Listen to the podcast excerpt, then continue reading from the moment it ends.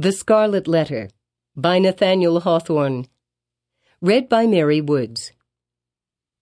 Copyright 2008, loudlit.org.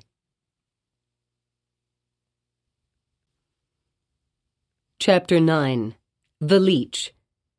Under the appellation of Roger Chillingworth, the reader will remember was hidden another name, which its former wearer had resolved should never more be spoken. It has been related how in the crowd that witnessed Hester Prynne's ignominious exposure stood a man, elderly, travel worn, who just emerging from the perilous wilderness beheld the woman in whom he hoped to find embodied the warmth and cheerfulness of home, set up as a type of sin before the people. Her matronly fame was trodden under all men's feet. Infamy was babbling around her in the public marketplace. For her kindred, should the tidings ever reach them, and for the companions of her unspotted life, there remained nothing but the contagion of her dishonor, which would not fail to be distributed in strict accordance and proportion with the intimacy and sacredness of their previous relationship. Then why, since the choice was with himself, should the individual whose connection with the fallen woman had been the most intimate and sacred of them all come forward to vindicate his claim to an inheritance so little desirable? He resolved not to be pilloried beside her on her pedestal of shame. Unknown to all but Hester Prynne, and possessing the lock and key of her silence, he chose to withdraw his name from the roll of mankind, and as regarded his former ties and interest, to vanish out of life as completely as if he indeed lay at the bottom of the ocean, whither rumor had long ago consigned him. This purpose once effected, new interests would immediately spring up, and likewise a new purpose. Dark, it is true, if not guilty, but of force enough to engage the full strength of his faculties. In pursuance of this resolve, he took up his residence in the Puritan town as Roger Chillingworth, without other introduction than the learning and intelligence of which he possessed more than a common measure. As his studies at a previous period of his life had made him extensively acquainted with the medical science of the day, it was as a physician that he presented himself and as such was cordially received. Skilful men of the medical and chirurgical profession were of rare occurrence in the colony. They seldom, it would appear, partook of the religious zeal that brought other emigrants across the Atlantic. In their researches into the human frame, it may be that the higher and more subtle faculties of such men were materialized, and that they lost the spiritual view of existence amid the intricacies of that wondrous mechanism which seemed to involve art enough to comprise all of life within itself. At all events, the health of the good town of Boston, so far as medicine had aught to do with it, had hitherto lain in the guardianship of an aged deacon and apothecary, whose piety and godly deportment were stronger testimonials in his favor than any that he could have produced in the shape of a diploma. The only surgeon was one who combined the occasional exercise of that noble art with the daily and habitual flourish of a razor. To such a professional body, Roger Chillingworth was a brilliant acquisition he soon manifested his familiarity with the ponderous and imposing machinery of antique physic, in which every remedy contained a multitude of far fetched and heterogeneous ingredients, as elaborately compounded as if the proposed result had been the elixir of life. In his Indian captivity, moreover, he had gained much knowledge of the properties of native herbs and roots nor did he conceal from his patients that these simple medicines, nature's boon to the untutored savage, had quite as large a share of his own confidence as the European pharmacopoeia which so many learned doctors had spent centuries in elaborating. This learned stranger was exemplary as regarded at least the outward forms of a religious life, and early after his arrival had chosen for his spiritual guide the Reverend Mr. Dimmesdale. The young divine, whose scholar-like renown still lived in Oxford, was considered by his more fervent admirers as little less than a heavenly ordained apostle, destined, should he live and labor for the ordinary term of life, to do as great deeds for the now feeble New England church as the early fathers had achieved for the infancy of the Christian faith. About this period, however, the health of Mr. Dimmesdale had evidently begun to fail. By those best acquainted with his habits, the paleness of the young minister's cheek was accounted for by his too earnest devotion to study, his scrupulous fulfillment of parochial duty, and more than all, to the fasts and vigils of which he made a frequent practice in order to keep the grossness of this earthly state from clogging and obscuring his spiritual lamp. Some declared that if Mr. Dimmesdale were really going to die, it was cause enough that the world was not worthy to be any longer trodden by his feet. He himself, on the other hand, with characteristic humility, avowed his belief that if Providence should see fit to remove him, it would be because of his own unworthiness to perform its humblest mission here on earth. With all this difference of opinion as to the cause of his decline, there could be no question of the fact. His form grew emaciated. His voice, though still rich and sweet, had a certain melancholy prophecy of decay in it. He was often observed on any slight alarm or other sudden accident to put his hand over his heart with first a flush and then a paleness indicative of pain. Such was the young clergyman's condition, and so imminent the prospect that his dawning light would be extinguished, all untimely, when Roger Chillingworth made his advent to the town. His first entry on the scene, few people could tell whence, dropping down as it were out of the sky, or starting from the nether earth, had an aspect of mystery, which was easily heightened to the miraculous. He was now known to be a man of skill, it was observed that he gathered herbs and the blossoms of wild flowers, and dug up roots and plucked off twigs from the forest trees like one acquainted with hidden virtues in what was valueless to common eyes. He was heard to speak of Sir Kenelm Digby and other famous men whose scientific attainments were esteemed hardly less than supernatural, as having been his correspondents or associates. Why, with such rank in the learned world, had he come hither? What could he, whose sphere was in great cities, be seeking in the wilderness? In answer to this query, a rumor gained ground, and however absurd, was entertained by some very sensible people, that heaven had wrought an absolute miracle by transporting an eminent doctor of physic from a German university bodily through the air and setting him down at the door of Mr. Dimmesdale's study. Individuals of wiser faith, indeed, who knew that heaven promotes its purposes without aiming at the stage effect of what is called miraculous interposition, were inclined to see a providential hand in Roger Chillingworth's so opportune arrival. This idea was countenanced by the strong interest which the physician ever manifested in the young clergyman. He attached himself to him as a parishioner and sought to win a friendly regard and confidence from his naturally reserved sensibility. He expressed great alarm at his pastor's state of health, but was anxious to attempt the cure, and if early undertaken, seemed not despondent of a favorable result. The elders, the deacons, the motherly dames, and the young and fair maidens of Mr. Dimmesdale's flock were alike importunate that he should make trial of the physician's frankly offered skill. Mr. Dimmesdale gently repelled their entreaties. I need no medicine, said he. But how could the young minister say so, when with every successive Sabbath his cheek was paler and thinner, and his voice more tremulous than before, when it had now become a constant habit, rather than a casual gesture, to press his hand over his heart, was he weary of his labors? Did he wish to die?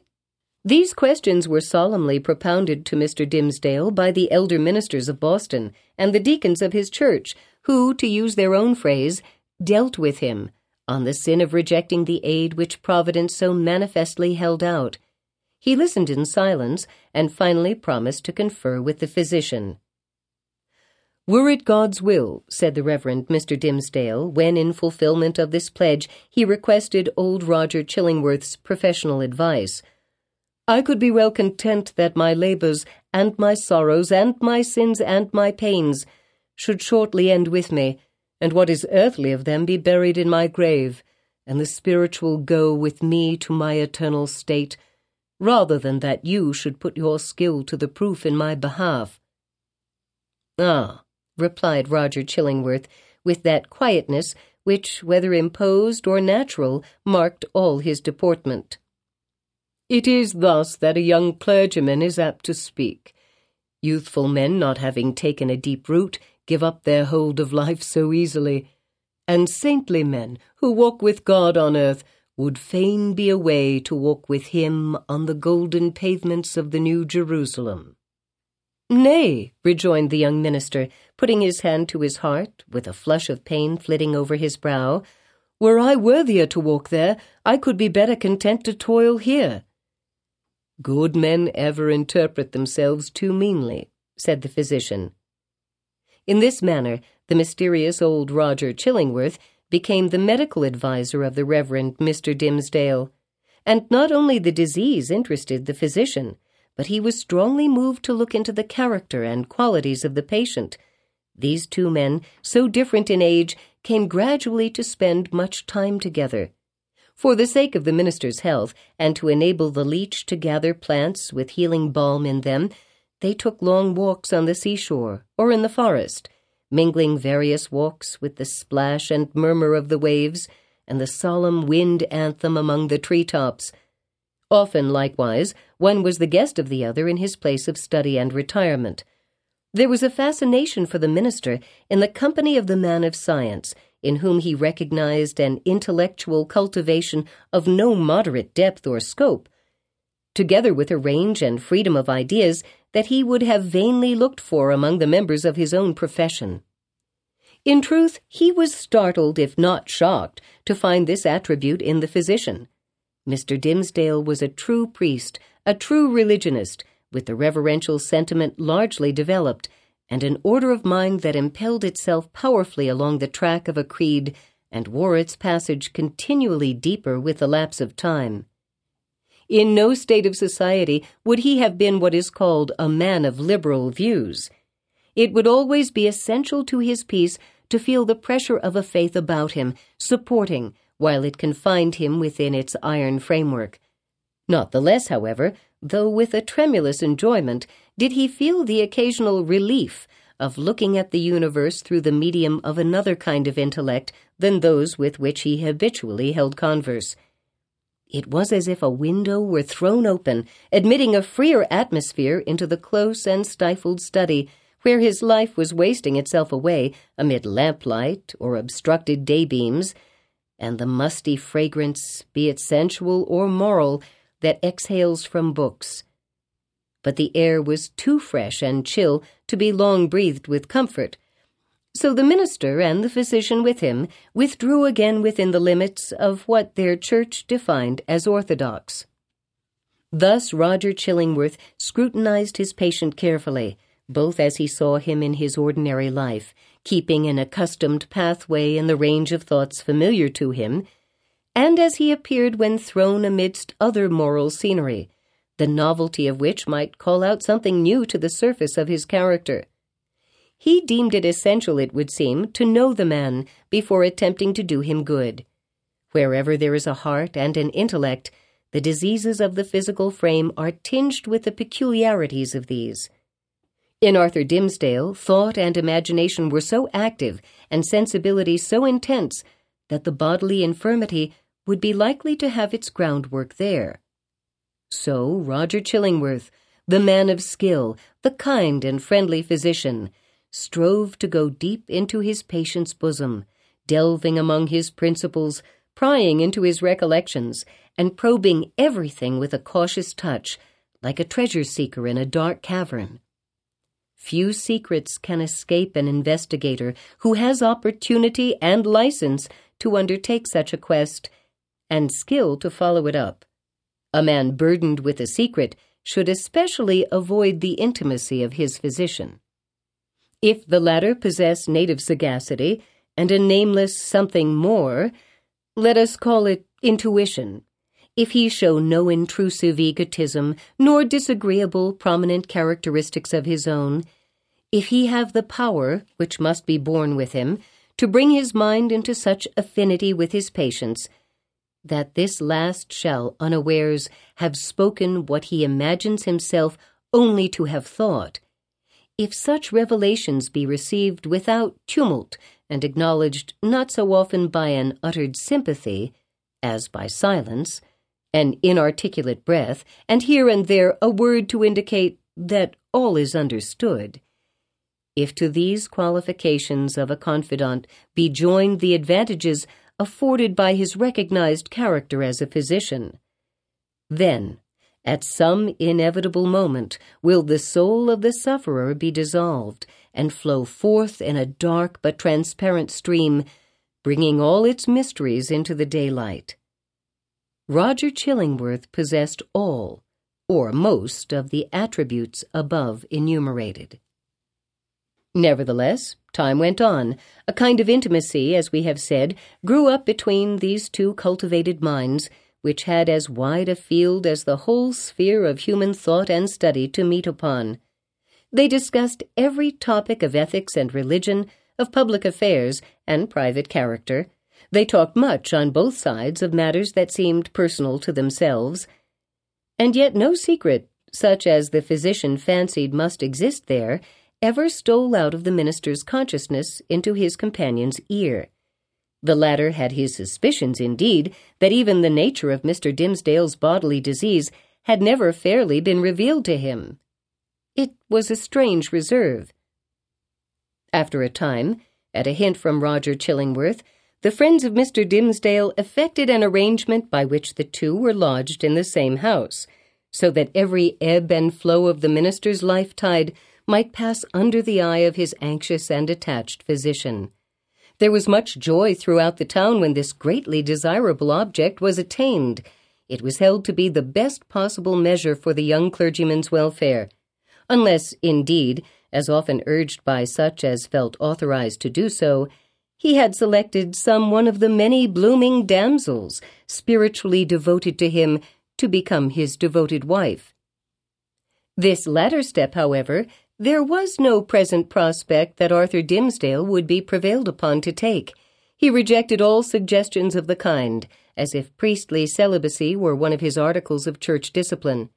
Doomed by his own choice, therefore, as Mr. Dimmesdale so evidently was, to eat his unsavory morsel always at another's board, and endure the lifelong chill which must be his lot, who seeks to warm himself only at another's fireside. It truly seemed that this sagacious, experienced, benevolent old physician, with his concord of paternal and reverential love for the young pastor, was the very man of all mankind to be constantly within reach of his voice. The new abode of the two friends was with a pious widow of good social rank who dwelt in a house covering pretty nearly the site on which the venerable structure of King's Chapel has since been built. It had the graveyard, originally Isaac Johnson's home field, on one side, and so was well adapted to call up serious reflections, suited to their respective employments in both minister and man of physic. The motherly care of the good widow assigned to Mr. Dimmesdale a front apartment, with a sunny exposure and heavy window curtains to create a noontide shadow when desirable. The walls were hung round with tapestry, said to be from the Gobelin looms, and at all events representing the scriptural story of David and Bathsheba and Nathan the prophet in colors still unfaded, but which made the fair woman of the scene almost as grimly picturesque as the woe denouncing seer. Here the pale clergyman piled up his library, rich with parchment bound folios of the Fathers and the lore of rabbis and monkish erudition of which the Protestant divines, even while they vilified and decried that class of writers, were yet constrained often to avail themselves. On the other side of the house, old Roger Chillingworth arranged his study and laboratory not such as a modern man of science would reckon even tolerably complete, but provided with a distilling apparatus and the means of compounding drugs and chemicals, which the practiced alchemist knew well how to turn to purpose. With such commodiousness of situation, these two learned persons sat themselves down, each in his own domain, yet familiarly passing from one apartment to the other, and bestowing a mutual and not incurious inspection into one another's business. And the Reverend Arthur Dimmesdale's best discerning friends, as we have intimated, very reasonably imagined that the hand of Providence had done all this for the purpose, besought in so many public and domestic and secret prayers, of restoring the young minister to health. But it must now be said, another portion of the community had latterly begun to take its own view of the relation betwixt Mr. Dimmesdale and the mysterious old physician. When an uninstructed multitude attempts to see with its eyes, it is exceedingly apt to be deceived. When, however, it forms its judgment, as it usually does, on the intuitions of its great and warm heart, the conclusions thus attained are often so profound and so unerring as to possess the character of truth supernaturally revealed. The people, in the case of which we speak, could justify its prejudice against Roger Chillingworth by no fact or argument worthy of serious refutation. There was an aged handicraftsman, it is true, who had been a citizen of London at the period of Sir Thomas Overbury's murder, now some thirty years agone. He testified to having seen the physician under some other name, which the narrator of the story had now forgotten, in company with Dr. Forman, the famous old conjurer, who was implicated in the affair of Overbury. Two or three individuals hinted that the man of skill during his Indian captivity had enlarged his medical attainments by joining in the incantations of the savage priests, who were universally acknowledged to be powerful enchanters, often performing seemingly miraculous cures by their skill in the black art. A large number, and many of these were persons of such sober sense and practical observation that their opinions would have been valuable in other matters, affirmed that Roger Chillingworth's aspect had undergone a remarkable change while he had dwelt in town, and especially since his abode with Mr. Dimmesdale. At first, his expression had been calm, meditative, scholarlike. Now there was something ugly and evil in his face which they had not previously noticed, and which grew still the more obvious to sight the oftener they looked upon him. According to the vulgar idea, the fire in his laboratory had been brought from the lower regions and was fed with infernal fuel. And so, as might be expected, his visage was getting sooty with the smoke. To sum up the matter, it grew to be a widely diffused opinion that the Reverend Arthur Dimmesdale, like many other personages of special sanctity in all ages of the Christian world, was haunted either by Satan himself or Satan's emissary in the guise of old Roger Chillingworth. This diabolical agent had the divine permission for a season to burrow into the clergyman's intimacy and plot against his soul. No sensible man, it was confessed, could doubt on which side the victory would turn. The people looked with an unshaken hope to see the minister come forth out of the conflict transfigured with the glory which he would unquestionably win. Meanwhile, nevertheless, it was sad to think of the perchance mortal agony through which he must struggle towards his triumph. Alas, to judge from the gloom and terror in the depth of the poor minister's eyes, the battle was a sore one, and the victory anything but secure.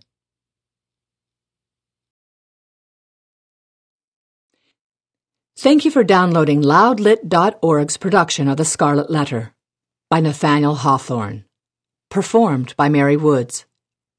This production was made possible by the generous support of Gordon W. Draper, Lois and Will Yates, Teresa Mahoney, and Todd Fedor. MP3 downloads of The Scarlet Letter made possible by donations to loudlit.org. Thank you.